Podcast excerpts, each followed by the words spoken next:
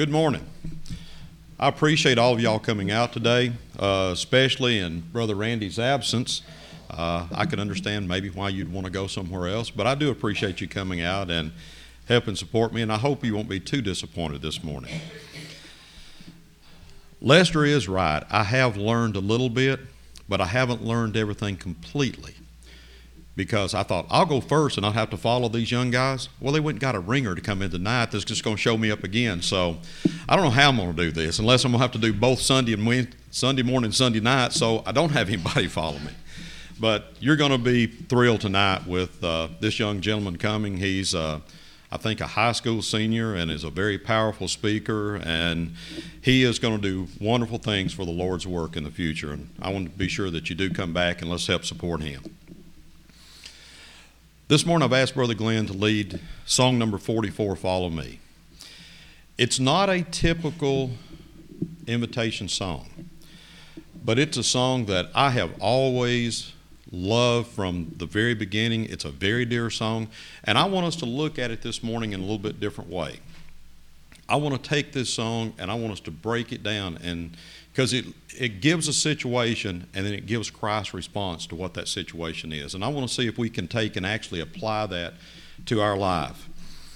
In 1953, Ira Stamphill was the author of this song. He wrote this song the morning after listening to a young missionary couple about their trials and struggles while in Africa. And this song has become very powerful and very moving. And to me, the words are, are outstanding. And I want us just to look at that just a minute and see if we can apply it to our life.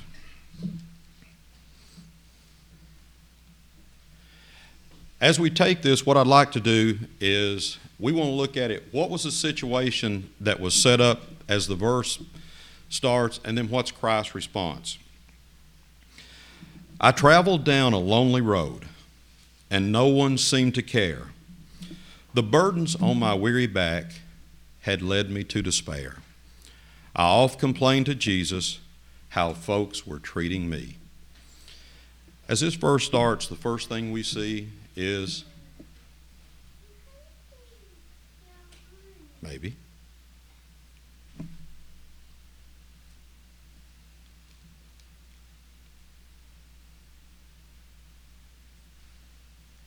I'll get this thing right in a minute. First thing we see is loneliness. I just got to be sure I hit the right button. The first thing we see in this is loneliness.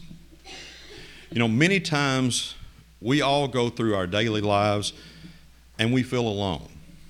Our friends are around us, our families around us, our spouse is with us, but many times we face problems in this world and we don't share them with them. We try to take everything by ourselves and we try to be alone. And many times we don't show these problem stuff to our, our spouse, our family, our friends, because we don't want them to worry. We, just, we think we can handle it. But we're reminded in Isaiah 41:10, "Fear not, for I am with you. Do not be dismayed, for I am your God. I will strengthen you. Yes, I will help you. I will uphold you with my righteous right hand." You know, we need, need to always remember that no matter how lonely we feel in life, God is always with us. But the most important thing is we have to let God in our life. The second thing we see is worry and burdens. We just mentioned that we all have problems that we have to deal with in our daily lives. But how we handle these problems or accept the challenges that they bring to us help us determine how we grow and how we mature, not only in our daily lives, but more importantly, in our spiritual lives. Matthew tells us, Therefore, do not worry, saying, What shall we eat? Or what shall we drink? Or what shall we wear? For after all these things the Gentiles seek. For your heavenly Father knows that you need all these things.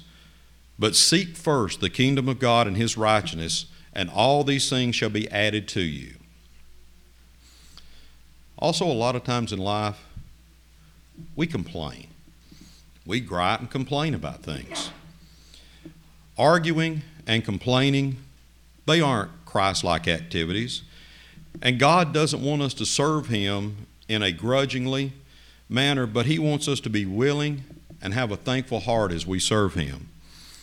We should always serve Him gratefully and without the grumbling.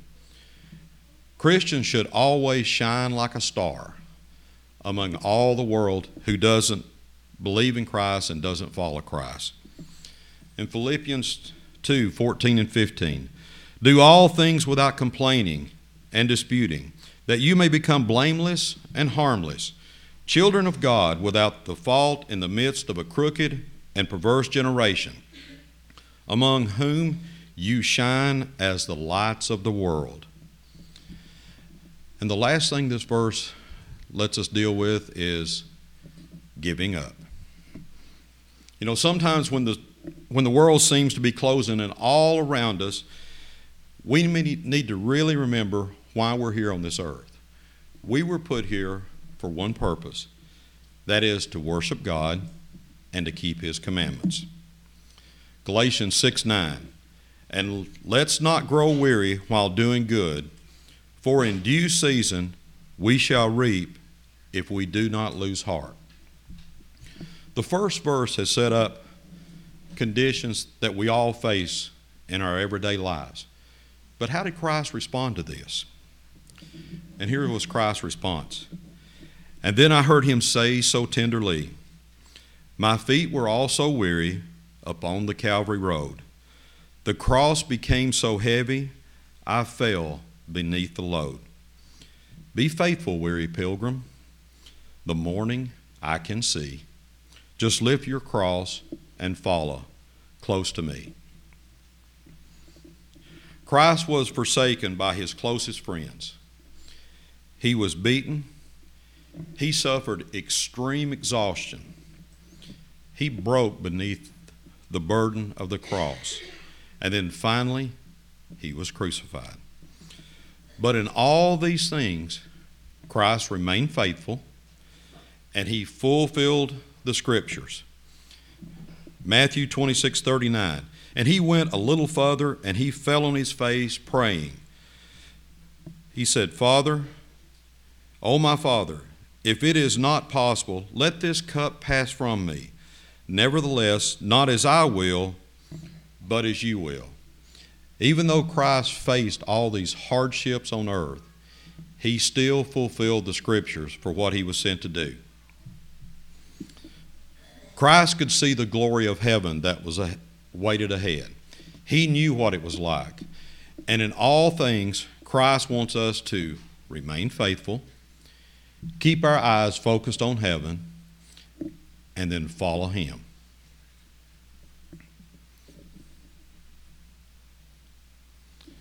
Next verse. I work so hard for Jesus. I often boast and say, I've sacrificed a lot of things to walk the narrow way. I gave up fame and fortune, and I'm worth a lot to thee. You know, many times I think this, this one verse may really apply to a lot of us because not to say that we're arrogant, but sometimes we may get that boastful attitude just look how much I work for, for Christ and nobody else does. The first thing we look at is work. Are we not supposed to work for Christ? Are we not here to work for Jesus? We're here to do His will, to spread His word, to teach others about Him. Is that not what we're supposed to do? We're supposed to work. You know, a lot of times when we look at what Christ did, people think, what did Christ come to this earth for? To die on the cross so we could have remission of sins. Sure, that was His ultimate goal. But Christ, He came to this world to work also. In John 17, 3 through 4, and this is eternal life, that we may know you, the only true God, and Jesus Christ, whom you have sent. I have glorified you on the earth. I have finished the work which you have given me to do.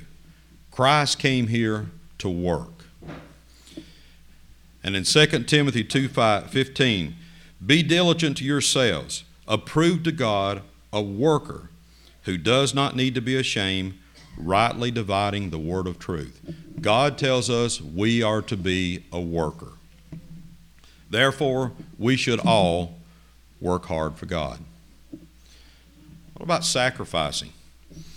I sacrificed a lot of things. A lot of things most people look like is worldly treasures. If we really work for Christ and we work for Jesus, will we not have to sacrifice a lot of the worldly treasures? And treasures, not necessarily monetary things, but a lot of the, just the worldly pleasures that come about that we can't do if we truly work for Jesus. But you know, God never said that we couldn't enjoy the fruits of our labor while here on earth. He wants us to work. And part of that work, He wants us to provide for our families and enjoy the things. But however, the main thing is we want to be sure to keep it in perspective.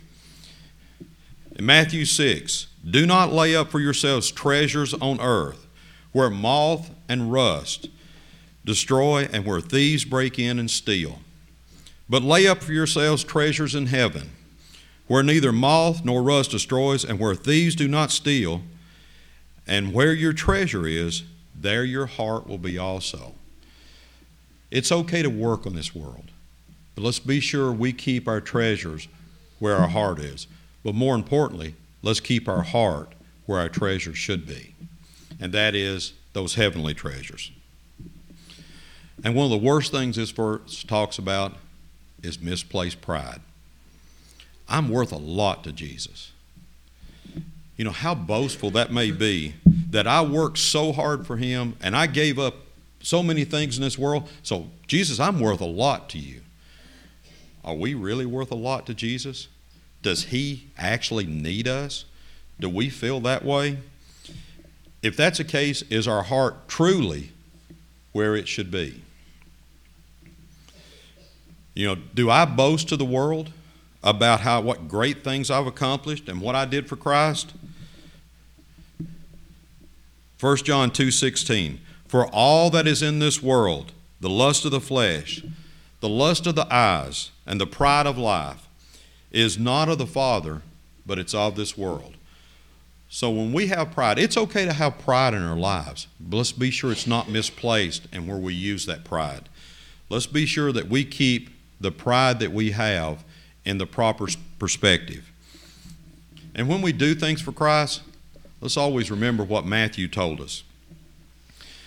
In chapter 6, verses 1 through 4 Take heed that you do not do charitable deeds before men, to be seen of them. Otherwise, you have no reward from your Father in heaven. Therefore, when you do a charitable deed, do not sound a trumpet before, as the hypocrites do in the synagogues and in the streets, that they may have glory from men. Assuredly, I say to you, they have their reward. But when you do a charitable deed, do not let your left hand know what your right hand is doing, that your charitable deed may be in secret, and your Father who sees in secret will himself reward you openly. Now, this verse says a lot of things about how we should do in life. Let's see what Jesus' response was to this. And then I hear him gently say to me, I left the throne of glory, and I counted it all but loss. My hands were nailed in anger upon a cruel cross. But now we'll make that journey with your hand safe in mine. So lift your cross and follow close to me. Have you noticed the response in both these first two verses from Christ? Christ is telling us, lift our cross and follow Him. There's things we have to deal with and we have to suffer in this life, but we lift our cross and we're to follow Him. Let's just think a moment about the sacrifice that Christ He made for us. When He said He left the, the throne of glory just think he left the beauty of heaven.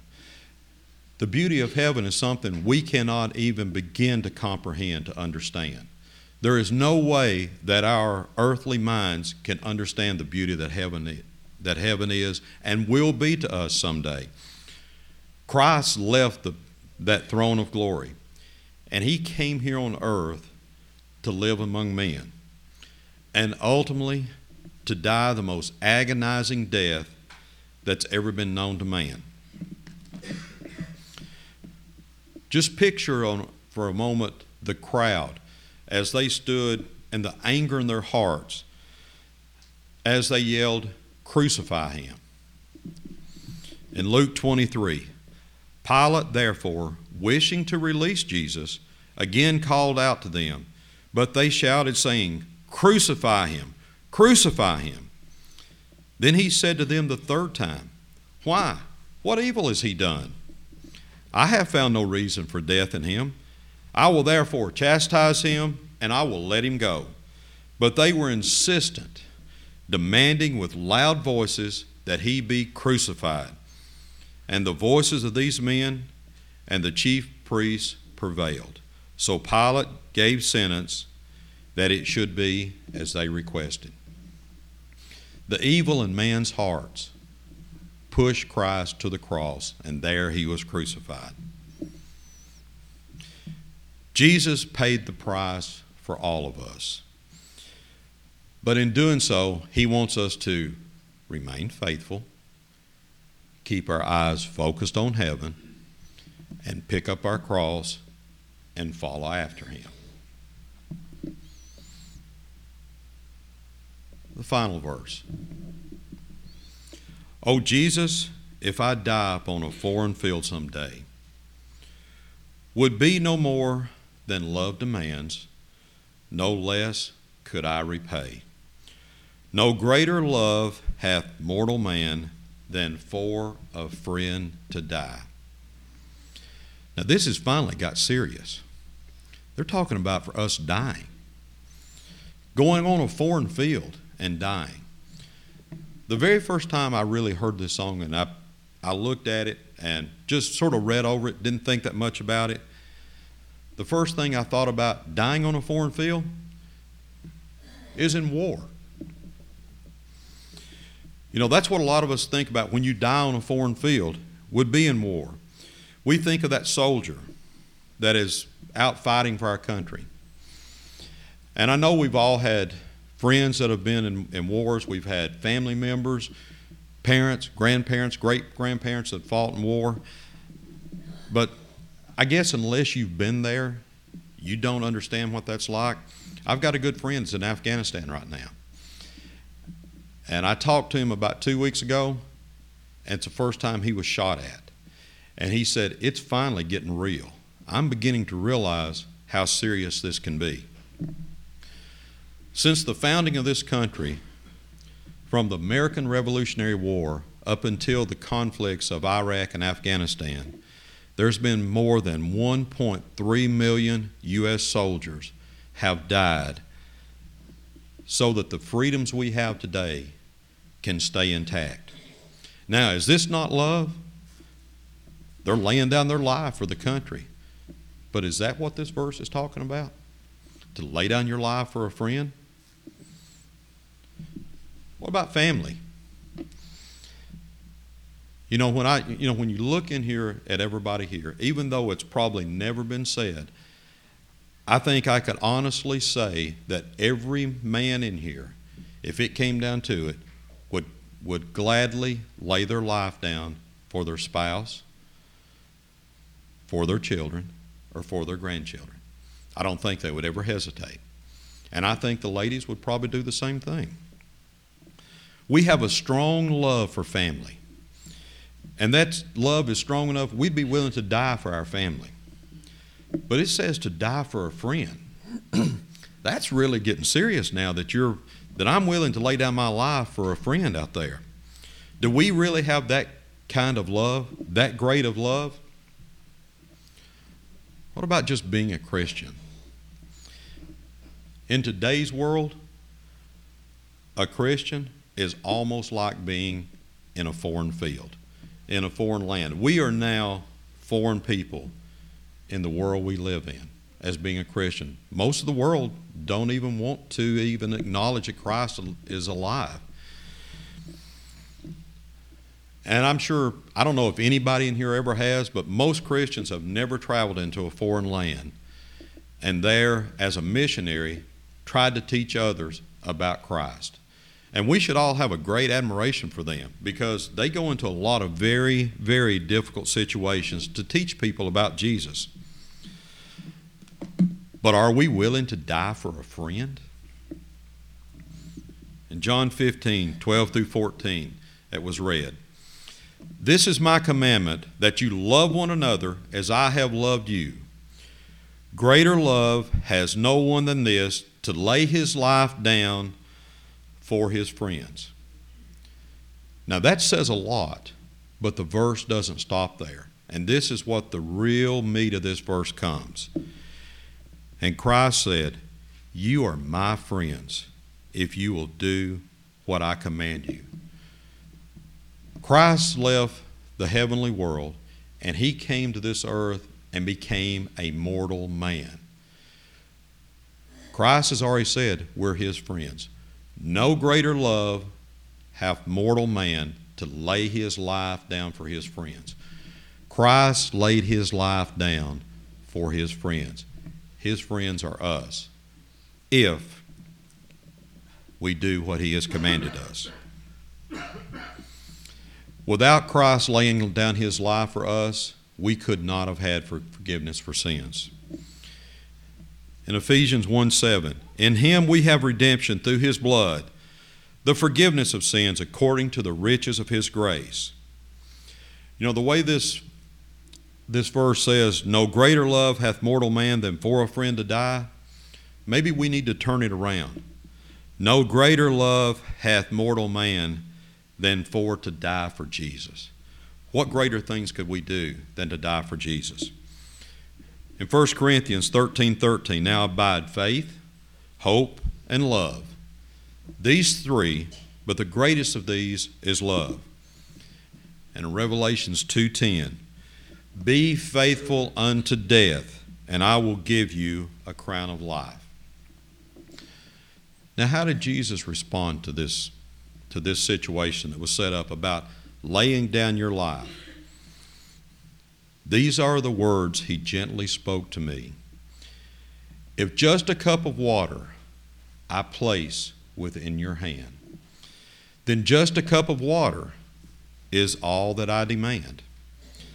But if by death to living they can thy glory see, I'll take my cross and I'll follow close to thee.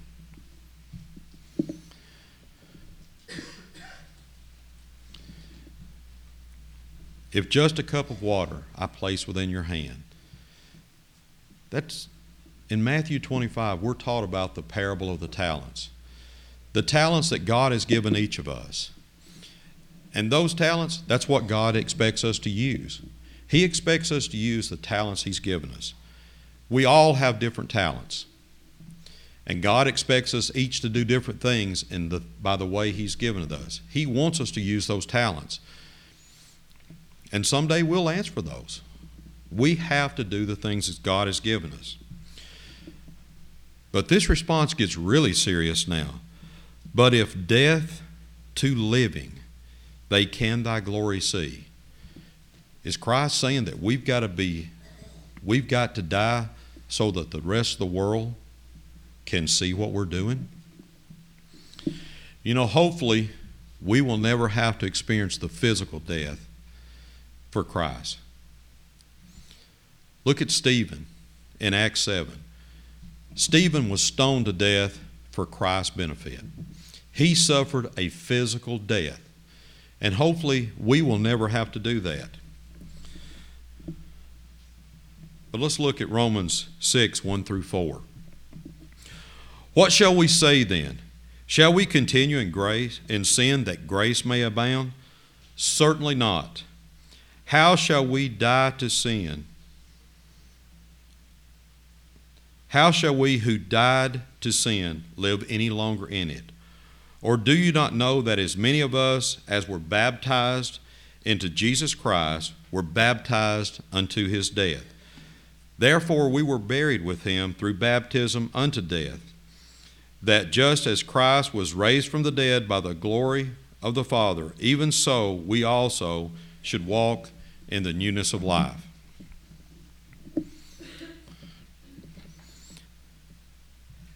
Our death to sin can show the glory of Christ Jesus through his, through his forgiveness. If we are literally willing to die to sin for Christ's sake, be buried with him in the watery grave of baptism, and to rise a new creature, look what Christ said. He will take his cross and he will follow after us. The cross that Christ took is something we can, we can only imagine. But the pain and suffering that he went through just for us. And he said, if you will just be willing to die to sin, he will take his cross and he will follow after us. The true thing is, Christ died for us. And the cross of Christ brings forgiveness and salvation to us. The, root, the true key to all of this is are we ready to die to sin? Are we ready to die to Christ, to die for Him? But most of all, are we ready to follow Him? If you have that need, would you please come as we stand and sing?